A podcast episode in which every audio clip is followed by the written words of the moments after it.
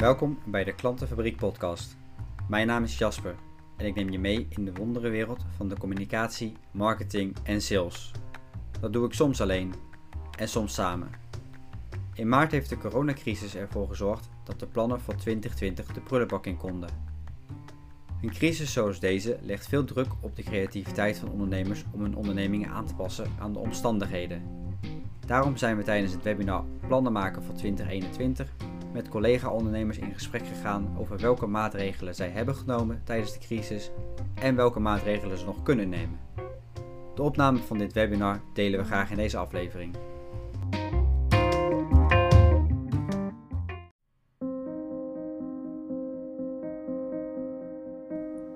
Ja, op zich zie je op de weg, zie, heb ik naar mijn idee dat het M K B daar nog draai, uh, rijdt. Maar ja, dat gaat nu ook naar binnen. En als het M K B uh, echt op slot gaat, dan gaan we nog hardere klappen krijgen. Ja.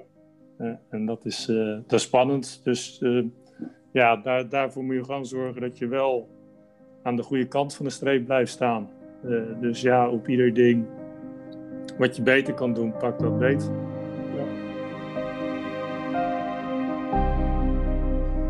De eerste korte termijn maatregel, uh, maatregelen zijn natuurlijk de technische oplossingen.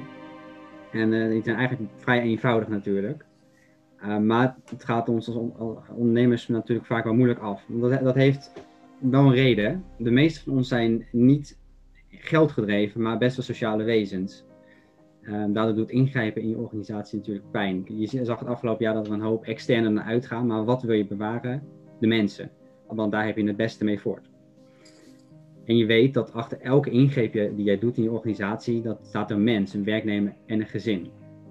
Korte termijn maatregelen zijn over het algemeen niet goed voor de stakeholders, maar wel goed voor je continuïteit. Het kan soms misschien makkelijker zijn om eerst iemand uit te doen en dan later het erin te kopen ergens anders.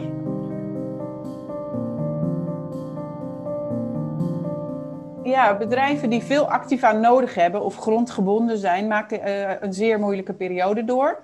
Want je kunt heel simpel een fabriek niet eenvoudig verplaatsen of een ander product in één keer laten produceren. Sinds de eerste golf hebben we een webshop. Daar wordt wel, zeker in de beginperiode, veel op gereageerd. En toen ze warm was, konden we niks meer versturen. Dus is dat weer, weer, weer wat rustiger geworden. En wat we nu veel doen, zijn andere producten maken die bijvoorbeeld makkelijk door de brievenbus kunnen. Uh, voor mensen die thuis werken, daar hebben we veel opdrachten van bedrijven voor. Uh, dus we veranderen niet echt, het blijft nog steeds de chocolade waar we mee werken. Alleen we maken wel andere producten en uh, eigenlijk draaien we nog steeds op hetzelfde niveau. En ik probeer zoveel mogelijk even inhaken op financieringen. Uh, zonder uh, steun en, en uh, allerlei dingen en uitstellen van belasting de boel draaiende te houden. Want uh, die klap komt dan toch een keer. En ik probeer nu zoveel mogelijk uh, door alternatieve dingen te verzinnen en die uh, zeg maar te maken en te verkopen. Om uh, gewoon te blijven draaien. En dat lukt aardig. Uh. Ja. En wat we wel zien is dat op dit moment dus de banken zich tot nu toe inschikkelijk opstellen. Uh, wat iets lastiger is, is zijn de goedkopere kredietfaciliteiten. Dus dat je op een vrij laagdrempelige manier enorme kredieten kunt afsluiten. Waar je alleen met name last van kunt krijgen. Want uiteindelijk moeten die kredieten allemaal terug worden betaald. Uh, dus eigenlijk zeggen wij, leen ge- geen of het minimale wat nodig is voor verlies van financiering. Uh, dat is eigenlijk alleen echt interessant voor gezonde bedrijven die in normale tijden een resultaat van meer dan vijftien procent uh, realiseren. Peter, jij geeft in de chat aan, mijn ervaring is dat. Daarbij reageer ik even op Maya, die zegt van, nou ja, weet je, uh, ga niet je verliezen zitten financieren. De ervaring, ik ben accountant, de ervaring is dat banken uiteindelijk toch wel kijken van hoe stoor je er nou voor voor de uh, corona-uitbraak. En, en hoe is het perspectief voor, uh, voor daarna. En als dat perspectief er niet is, dan gaan ze je echt niet helpen. Nee. Uh, flexibiliteit bereik je door zo snel mogelijk vaste lasten te schrappen.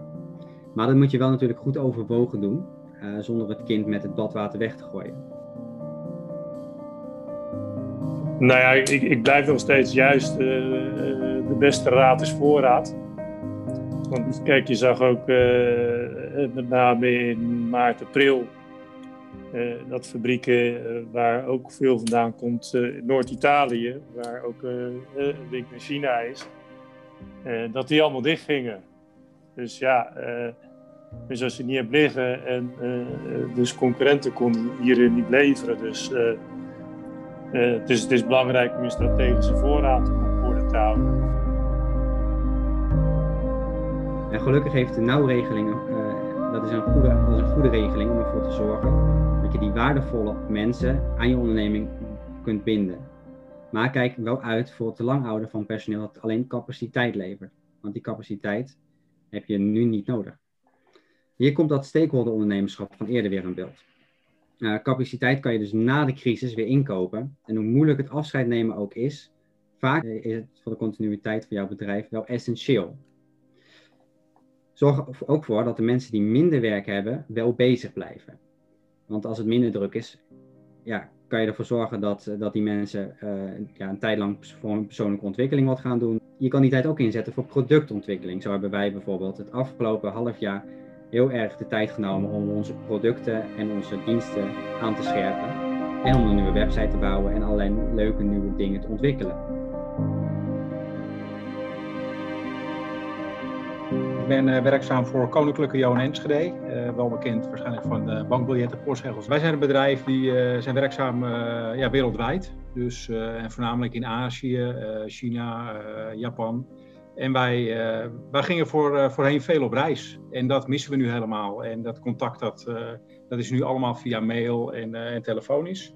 Dus ja, wij, waar wij ons de komende tijd op richten is heel veel uh, op social media. Dus wij gaan het helemaal ombuigen inderdaad om uh, op die manier in contact met, uh, met onze klanten te blijven. Ja, en wij, wij zien dat, dat, uh, dat het werkt. Je, je hebt een groot bereik en uh, ja, dat is, uh, dat is voordelig voor ons op dit moment. Als laatste, als niet onbelangrijkste advies voor de korte termijn is: praat met elkaar. Praat met je opdrachtgevers, je leveranciers en anderen, praat met je netwerk. We zitten allemaal in hetzelfde schuitje, dat is heel fijn. Uh, er is niemand die uh, daar iets aan kan doen dat hij in dat schuitje zit. Uh, kijk met elkaar, waar kan je elkaar versterken, hoe kan je elkaar het beste helpen. Een voorbeeld uit onze eigen praktijk. Het afgelopen half jaar hebben wij voor opdrachtgevers die heel veel last van de crisis hebben, en we hebben er echt wel een paar, uh, uh, gratis tien tot twintig procent meer tijd beschikbaar gesteld.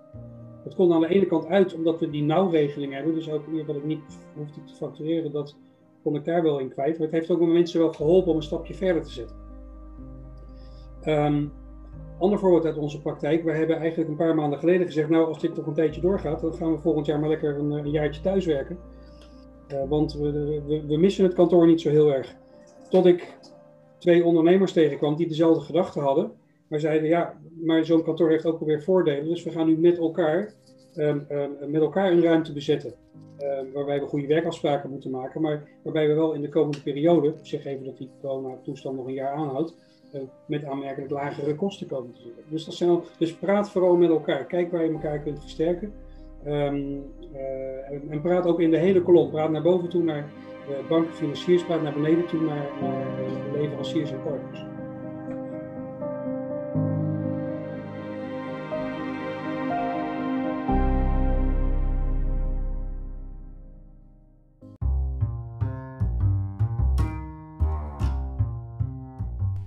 Bedankt voor het luisteren naar deze aflevering over de korte termijn maatregelen tijdens corona. In het bijzonder wil ik bedanken Sander van de Salm van Bernard Sanders Aandrijftechniek, Peter van Driel van Puur Chocolade, Peter de Boer van Driebergen Accountants en Edwin Pelé van de Koninklijke Johan Enschede. Ook wil ik mijn co-hosts Maya de Jong en Erik Kalman bedanken. Vond je dit een interessant verhaal en wil je meer tips en trends over communicatie, marketing en sales? Volg ons dan op de podcast-app waar je nu mee luistert. Heb je vragen of opmerkingen naar aanleiding van deze aflevering? Stuur deze dan naar jasper apenstaartje klantenfabriek punt n l. Dit was de Klantenfabriek podcast. Tot de volgende!